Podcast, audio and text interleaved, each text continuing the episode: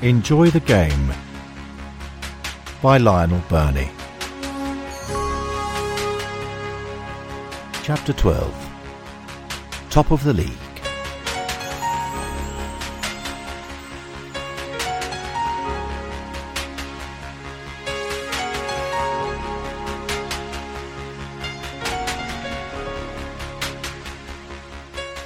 It was a World Cup summer of Spanish sunshine and sangria that should have shortened the wait for the new season but only heightened the anticipation. Watford supporters were bursting with pride as their super sub Gerry Armstrong starred for Northern Ireland, scoring the goal that beat the hosts. Graham Taylor rang Armstrong at his hotel every few days to offer encouragement. Keep running at them, because they are absolutely petrified of you, he said. Armstrong's reward, once the World Cup was over, was an extra three days off before pre-season training. The publication of the First Division fixture list sharpened Taylor's focus. Watford's opening game in the top flight would be against Everton at Vicarage Road. After that came Southampton, Manchester City, Swansea, and West Brom.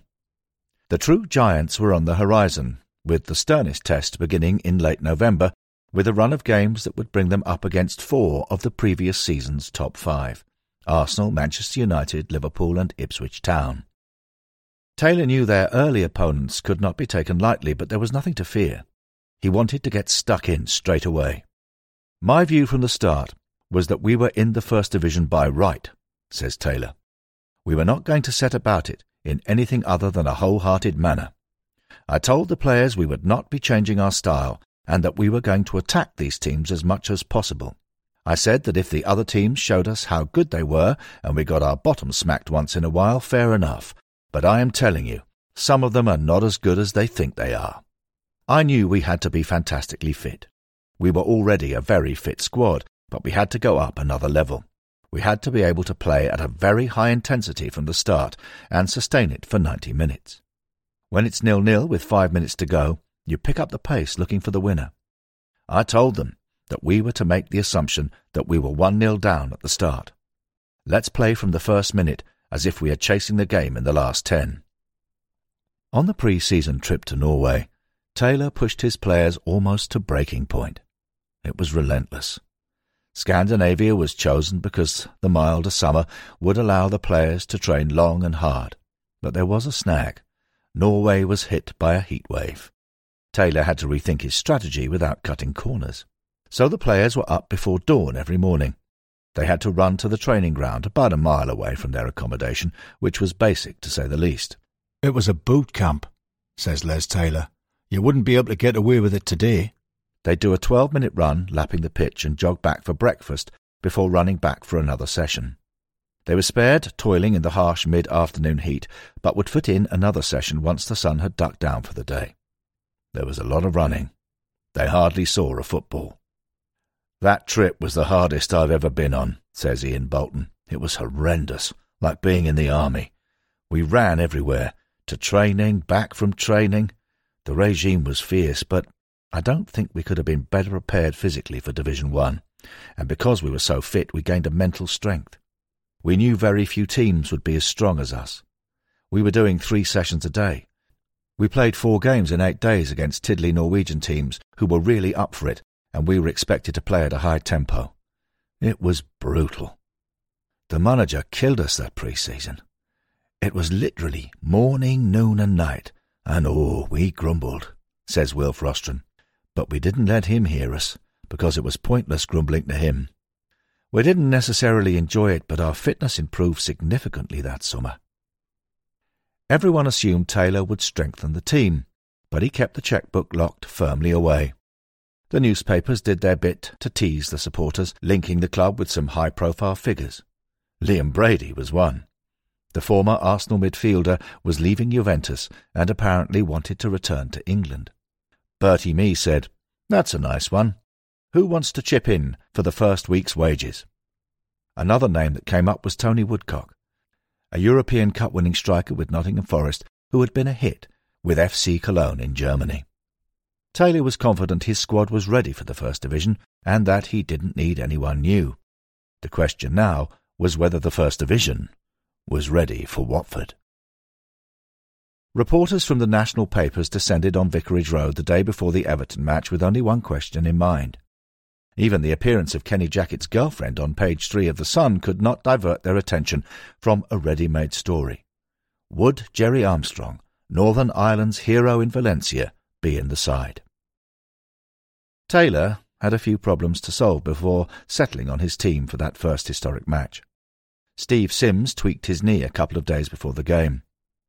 I tell people my knee cost me at least 50 caps. And the obvious replacement, Steve Terry, was suspended after picking up a booking too many at the end of the previous season. Taylor decided Jackett would partner Ian Bolton in the centre of the defence. That left a gap in midfield as Les Taylor had injured his calf during pre-season. Although he was fit, the manager decided to put him on the bench, so Luther Blissett slotted into midfield alongside Jan Lohman, leaving Armstrong to partner Ross Jenkins in attack. Everton's players thought they knew what to expect. Their manager, Howard Kendall, had braced them for a bombardment. We knew they'd be direct. Howard had told us exactly what they'd do, says Graeme Sharp, who played up front for the Toffees. I remember the dressing rooms were very cramped and the stadium was modest, but it was a sunny day and the ground was full. There was a sense of excitement, and the place was so bright and vibrant, everything yellow and red. I wouldn't say we were sucked in by that, but my first impression was that Vicarage Road was a lovely, friendly place. Until we got out on the pitch. We knew we were in for a hard game. It's easy to say, cut out the long ball to Ross Jenkins. It's another thing dealing with it. Ross had a height advantage, but he also had a technical ability that was overlooked by a lot of people. He could cushion the ball and lay it off so well, and then he'd be running into space. You got to the stage where in trying to stop him you were fouling him, and Watford was so good at set pieces that giving away free kicks got you into trouble. The first goal came from a Nigel Callaghan free kick that Everton failed to clear. Armstrong was loitering to score one for the record books with a jab of his left foot.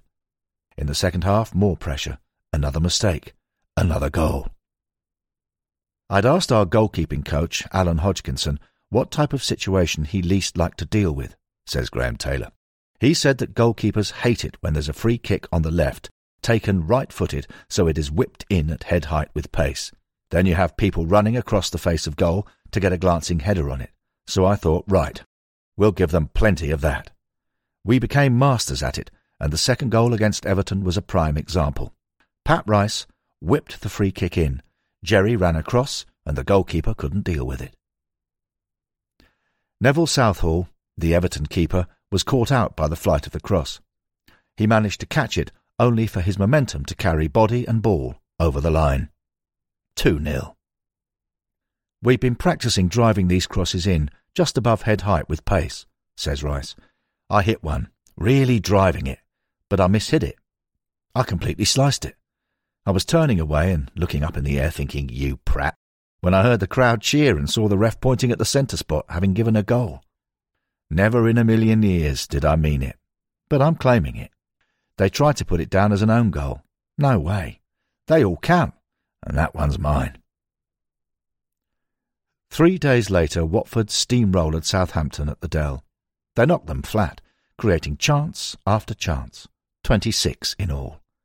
It was a pummelling that left the Saints manager Lawrie McMenemy as stunned as the 7-1 a couple of years before. For Taylor, it proved another point. Southampton's midfielder, Alan Ball, a World Cup winner in 1966, had been on the same flight as the Watford team when they travelled to Australia for their end-of-season tour in May. Alan was going over to play in Australia for the summer to earn a bit of money, says Taylor.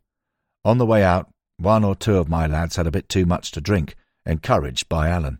They were all having a bit of a joke, and Alan was taking the mickey about the long ball and said, Wait until you get in the first division. We'll show you how to play football. It was all fairly good natured, but I was getting a bit wound up. When we beat Southampton 4 1, I waited for Bally as they came off, typical of me, really, and I said, Not bad for a side that can't fucking play, are we? He was as good as gold and took it well. He said, Well done. You took us to pieces. During the game, Southampton's midfielder David Armstrong turned to Callaghan and said, You'll shock a few if you keep playing like this. Watford's reputation may have preceded them, but few seemed prepared for the onslaught. For some, the neat passing they'd watched on their televisions over the summer had gone to their heads, and that suited Watford down to the ground. Everyone had seen the World Cup, and they all wanted to play out from the back, says Wilf Rostron. Nearly everyone we came up against early on thought they were Brazil. It wasn't necessarily the players trying to be Brazilian, but a lot of the managers thought this was the way to play, without realizing that a lot of very good defenders kick it out when it needs to be kicked out. Too many of them were taught to pass it around, and they had such a shock when we were getting at them and hassling them. We had Luther, Ross, and Gerry chasing them down. A lot of teams were being asked to try something they'd not done before, and they weren't comfortable with it. That played into our hands, and we caught some of them cold. The media did us a favour, says Les Taylor. They basically said we couldn't play football, and that all we did was boot it aimlessly up the pitch. The longer they believed that, the better it was for us because we knew what we were doing. John Barnes, Nigel Callaghan, Luther, Kenny. You're telling me they couldn't play a football? The guys who were writing us off didn't know what they were watching. They should have won the third match against Manchester City at Maine Road, too, but they failed to make the most of a great opportunity. City's goalkeeper, Joe Corrigan, was injured after five minutes, and they had to put a defender, Bobby MacDonald, in goal. Watford pressed hard, but for once they failed to create a meaningful effort to test the stand-in keeper and lost out to a Dennis Tueart goal. Swansea City next. The Welsh side had clung to Watford's coattails as they climbed out of the fourth division in 1978 and went through the third the following year. Swansea leapfrogged Watford by reaching the first division a year before them, topping the league at Christmas 1982. They were the success story of the early 80s, until Watford came along. The parallels were remarkable. Luther Blissett, now back in attack, got his first goal of the season from the penalty spot as Watford beat Swansea 2 1. Four days later, the Hornets made history. Like Watford, West Brom had made a good start with three wins from their first four games. They matched Watford for effort until just before half time when Blissett scored. Albion's spirited resistance melted away in the second half as Les Taylor and Blissett made it 3 0. The results were read out at Vicarage Road. Both Manchester United and City had won and were level on points with Watford, but the Hornets had a better goal difference, so it all depended on the result from Anfield. Of all teams, it was Luton Town that had helped Watford reach the top by holding Liverpool to a three-all draw. Shortly before five o'clock on September the 11th, 1982, it was confirmed. Watford were top of the Football League for the first, and so far only time. Seven years earlier, they hit rock bottom, 24th place in Division 4, after losing their opening three games. Now they were on top of the world and could take a deep breath and savour the moment. Elton John had delayed a trip to the West Indies so he could see the game. That night, Graham Taylor headed off to the Royal Albert Hall with a spring in his step. Bertie Mee and his wife Doris had got tickets for Rita and myself for the last night of the proms. We were all there singing Jerusalem in full voice.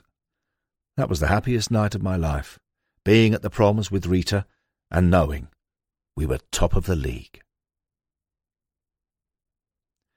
A Nottingham Forest supporter dressed as a clown invaded the pitch as Watford slumped to a 2 0 defeat at the City Ground.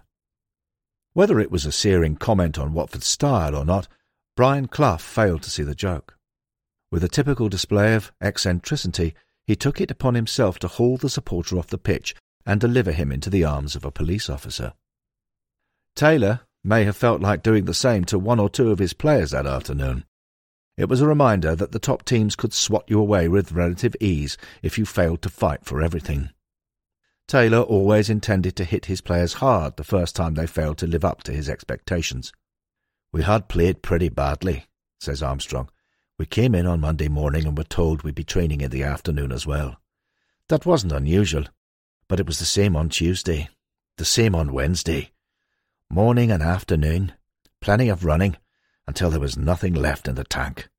It was unbelievable. He hammered us. He didn't say it was because of the result or the performance, but we drew our own conclusion. Usually the lads were very bubbly. But when we came in on the Thursday morning, everyone was quiet.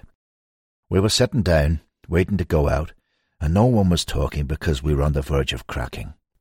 Graham came in and he was bouncing and bubbling in great spirits, cracking jokes and laughing.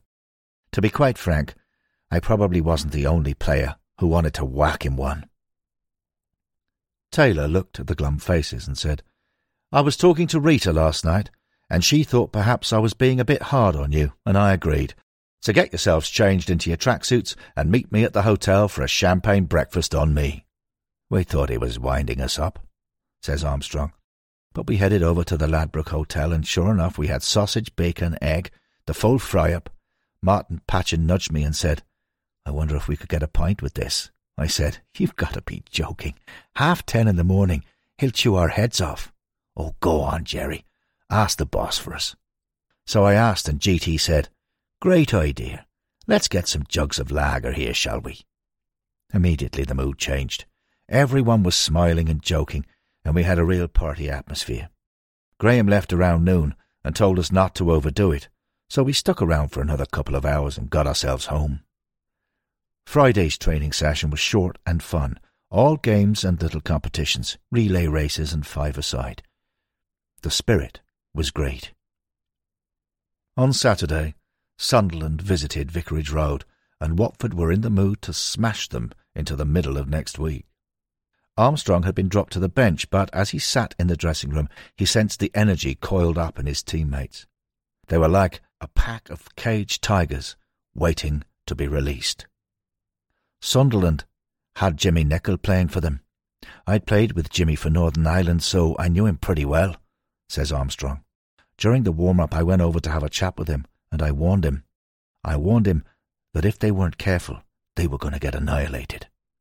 He brushed it off but as I sat on the bench, I wasn't wondering if we'd win.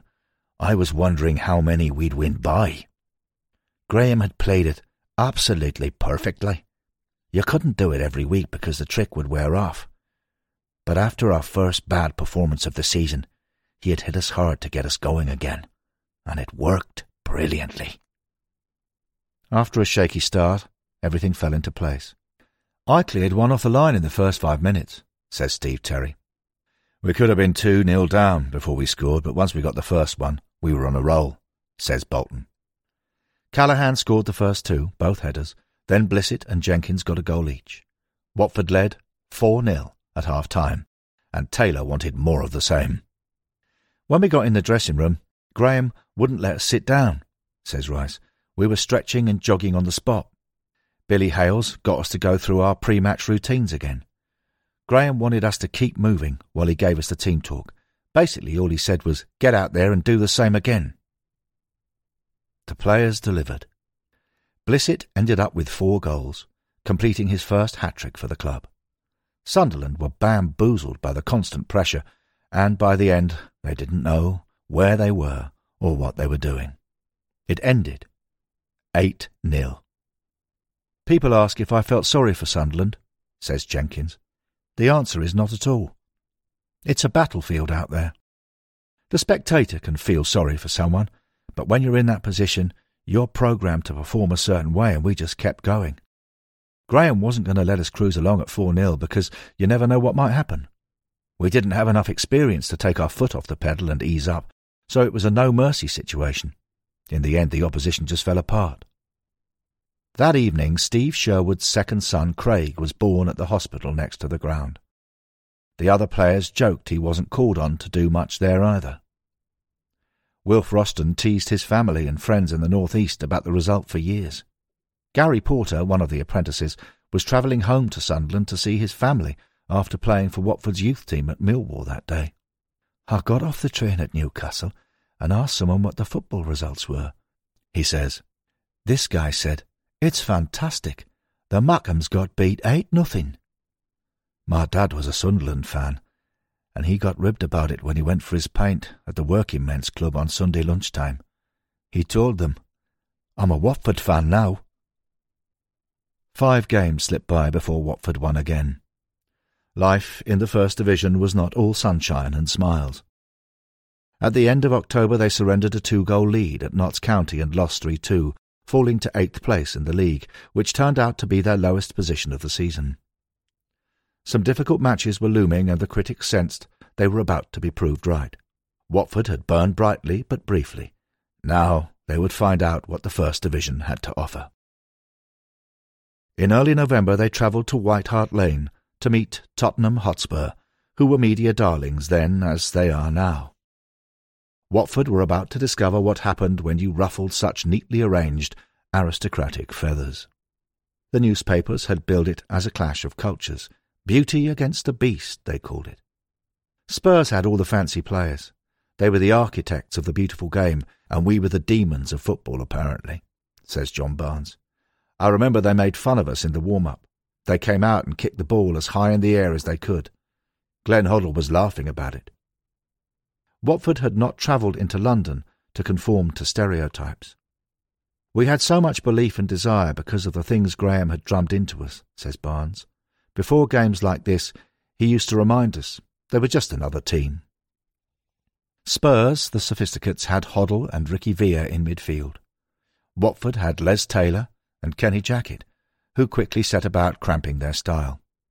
It used to annoy me that people criticised us for closing down good players, says Bolton. What?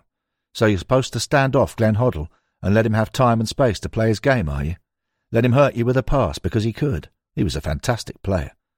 Never in a million years. You have to get in his face.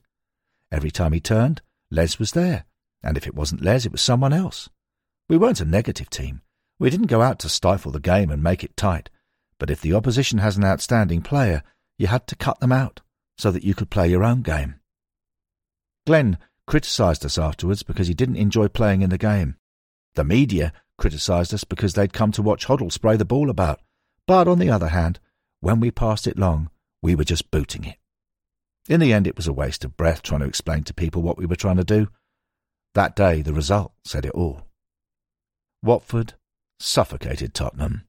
They kept running and chasing, and they put the Spurs' defence under pressure.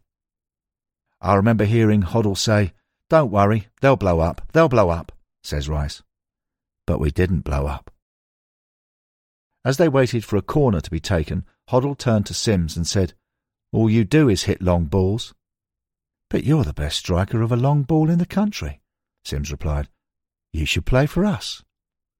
With three minutes left, Watford got their chance, and the journalists in the press box were handed a hasty rewrite.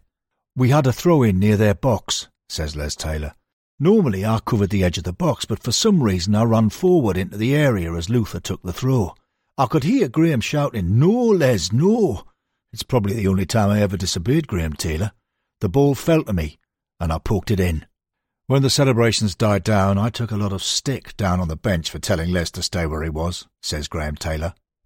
In the dressing room, the manager joked that Les Taylor would not be getting his win bonus because he'd ignored specific instructions. Here, Gaffer, Les Taylor replied. Just leave it to me. The flip side of that goal is that Les Taylor was Glenn Hoddle's man, says Bolton. And Hoddle didn't track back and mark him late in the game. He let him go. That tells another story. The two managers met the press after the game. There weren't the organised formal press conferences managers have today. Instead, the journalists huddled round hunting a story. It's not called the press pack for nothing. They had their agenda, and they pushed Tottenham's manager Keith Burkinshaw to say something that would further it. Were Watford too physical? Was their style entertaining? Is the long ball good for the English game? Burkinshaw sidestepped them all.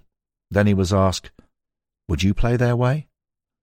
Burkinshaw replied as diplomatically as he could, No, because I'd have to change a number of my players. That was enough for a juicy headline. I wouldn't play the Watford way, says Spurs boss. The blue touch paper had been lit. One columnist described Watford as a pack of wild dogs. Another said the game would be taken back to the Dark Ages if everyone played like Taylor's team. Danny Blanchflower, captain of Tottenham's double winning side in 1961, called Taylor the most perceptive manager to emerge in the past decade, but even that wasn't endorsement enough for those in the press who had made their mind up.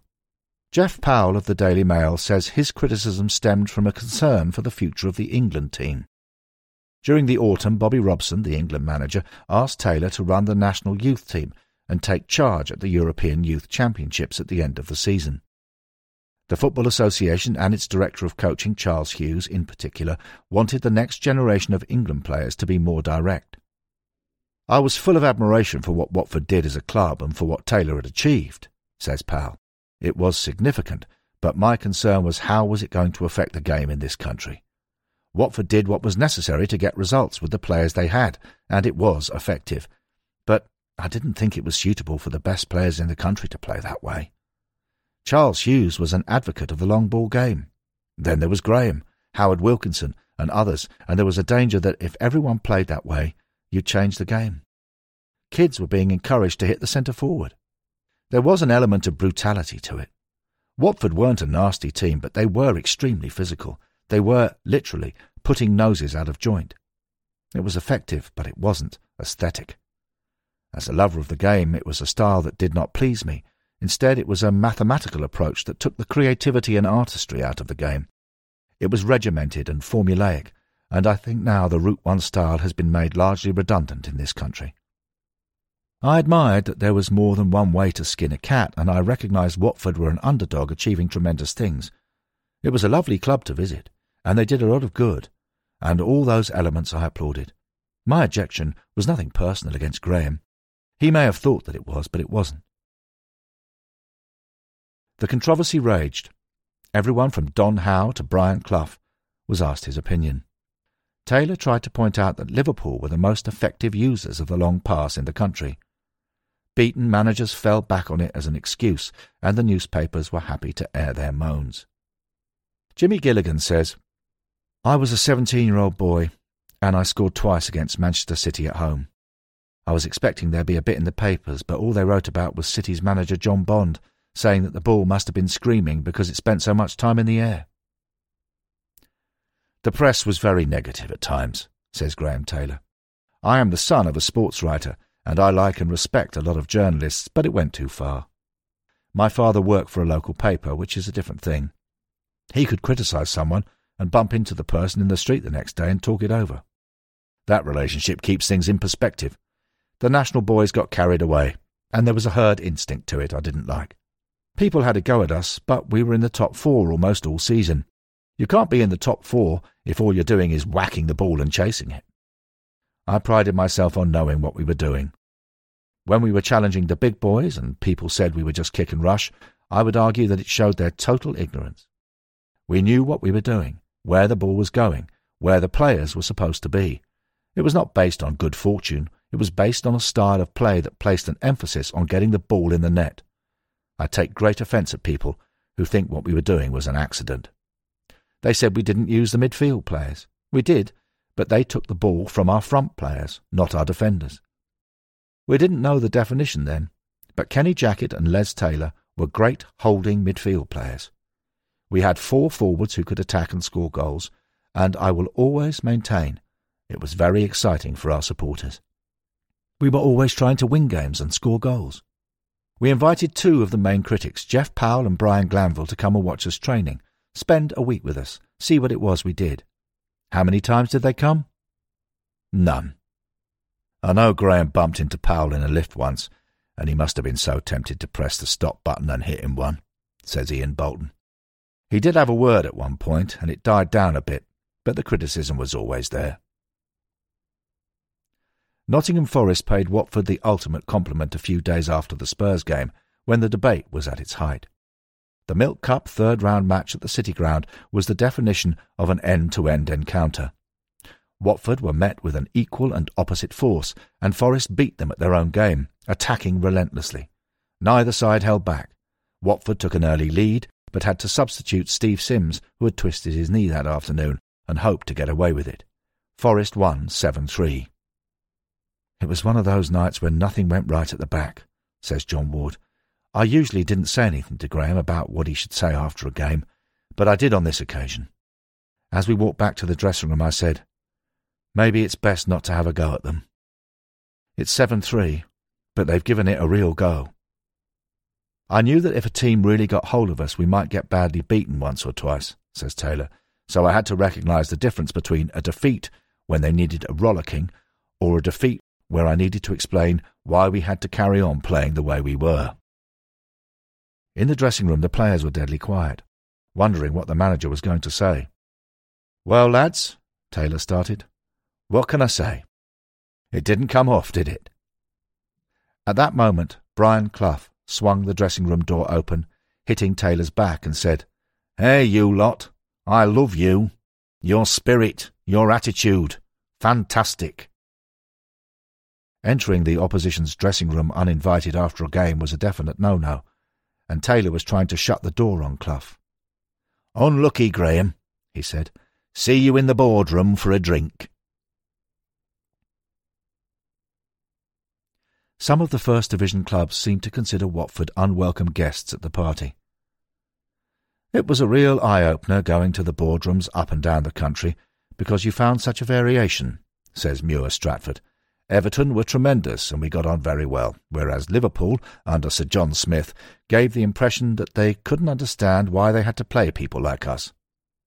It was the same in London. Going to Highbury was a total pleasure. Going to Tottenham was completely the opposite. Manchester City, with their chairman Peter Swales, was another one. I think he resented us going there at all.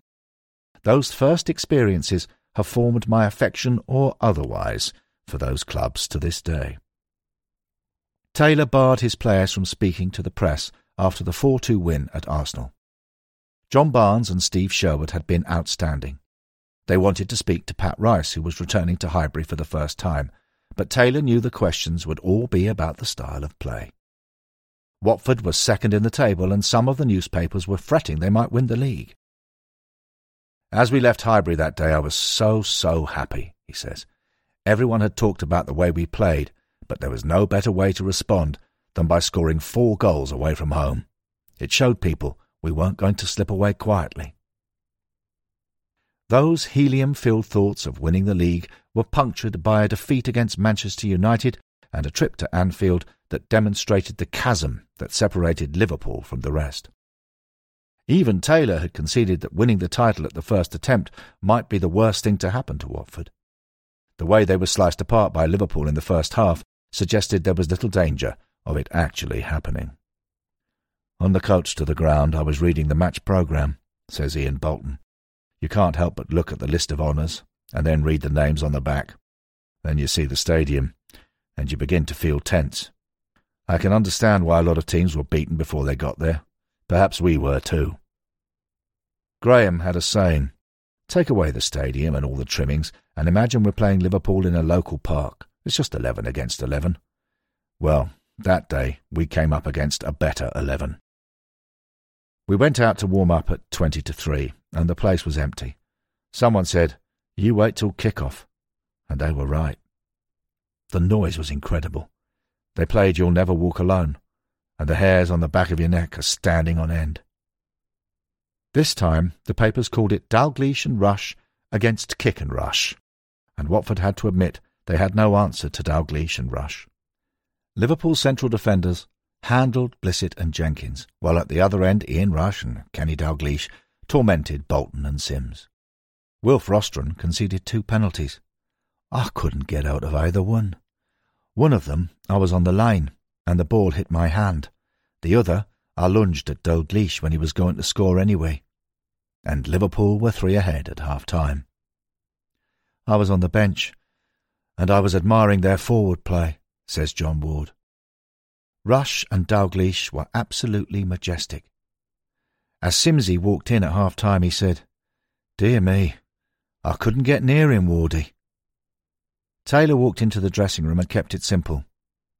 You got yourself into this mess. You get yourself out of it, before walking straight out again. Their front two were giving us a hard time, says Sims. At half-time, Ian suggested we swap over, but I said, no, we'll get it right. We did do better in the second half, pulled a goal back and nearly got a second. If we'd managed that, we would have had them on the ropes. We were on top and Liverpool were just clearing their lines. Graeme Souness said, What the hell's going on here? We're playing like Watford. Liverpool stretched well clear after Christmas. By the end of February, they were 14 points ahead and the title was in the bag before April was out. Watford were second and allowing themselves to think of qualifying for Europe. They had become a team that would either win or lose, drawing just twice in 30 league matches.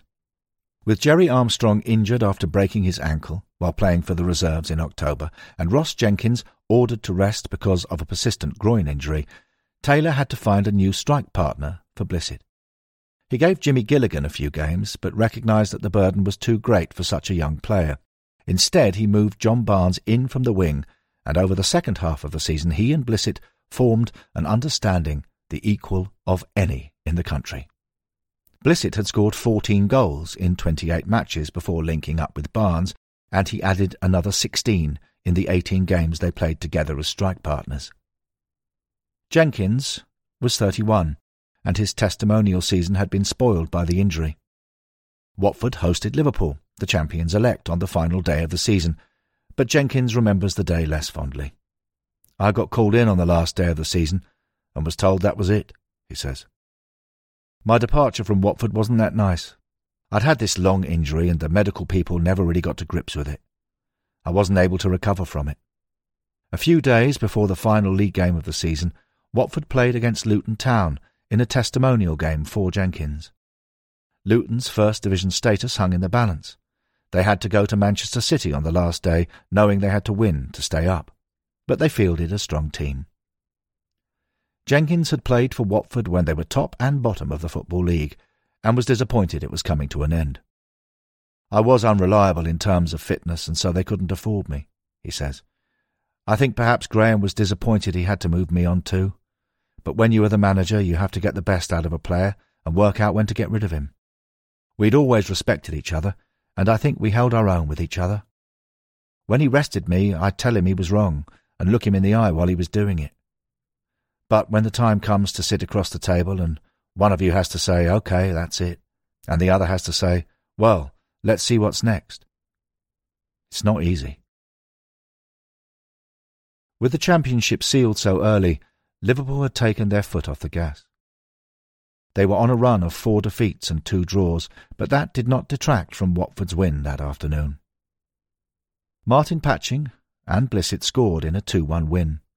Paul Franklin was handed his debut at centre-half after a fine performance against Luton in the testimonial. I marked Kenny Dalglish, and at the end of the game we were doing a lap of honour. I thought, I could get used to this, he says. They were left to wait for the results to come in.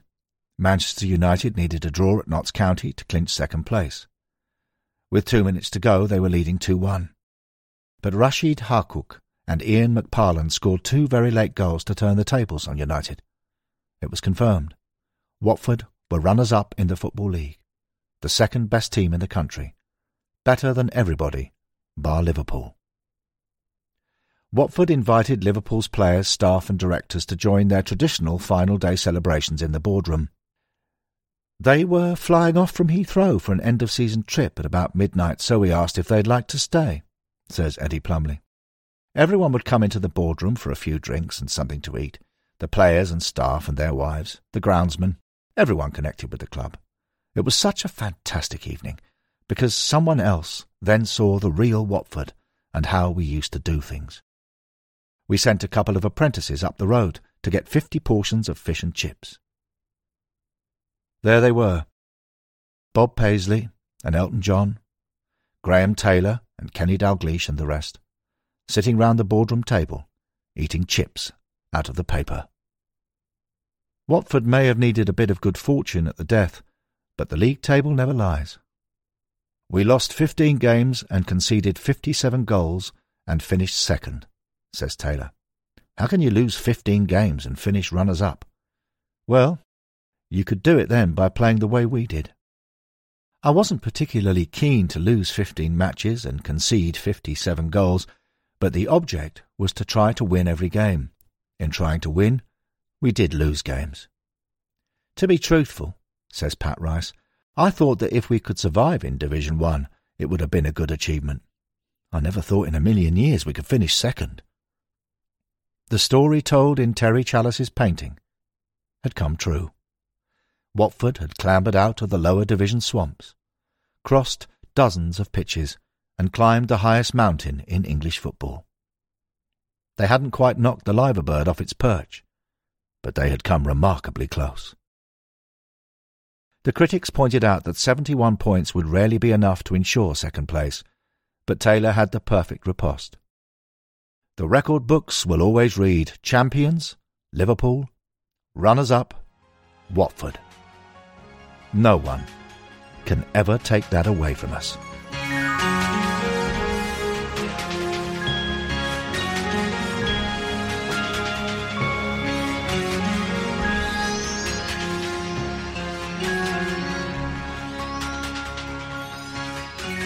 End of chapter 12. Next time, Watford say farewell to Luther as their favourite son heads to Milan.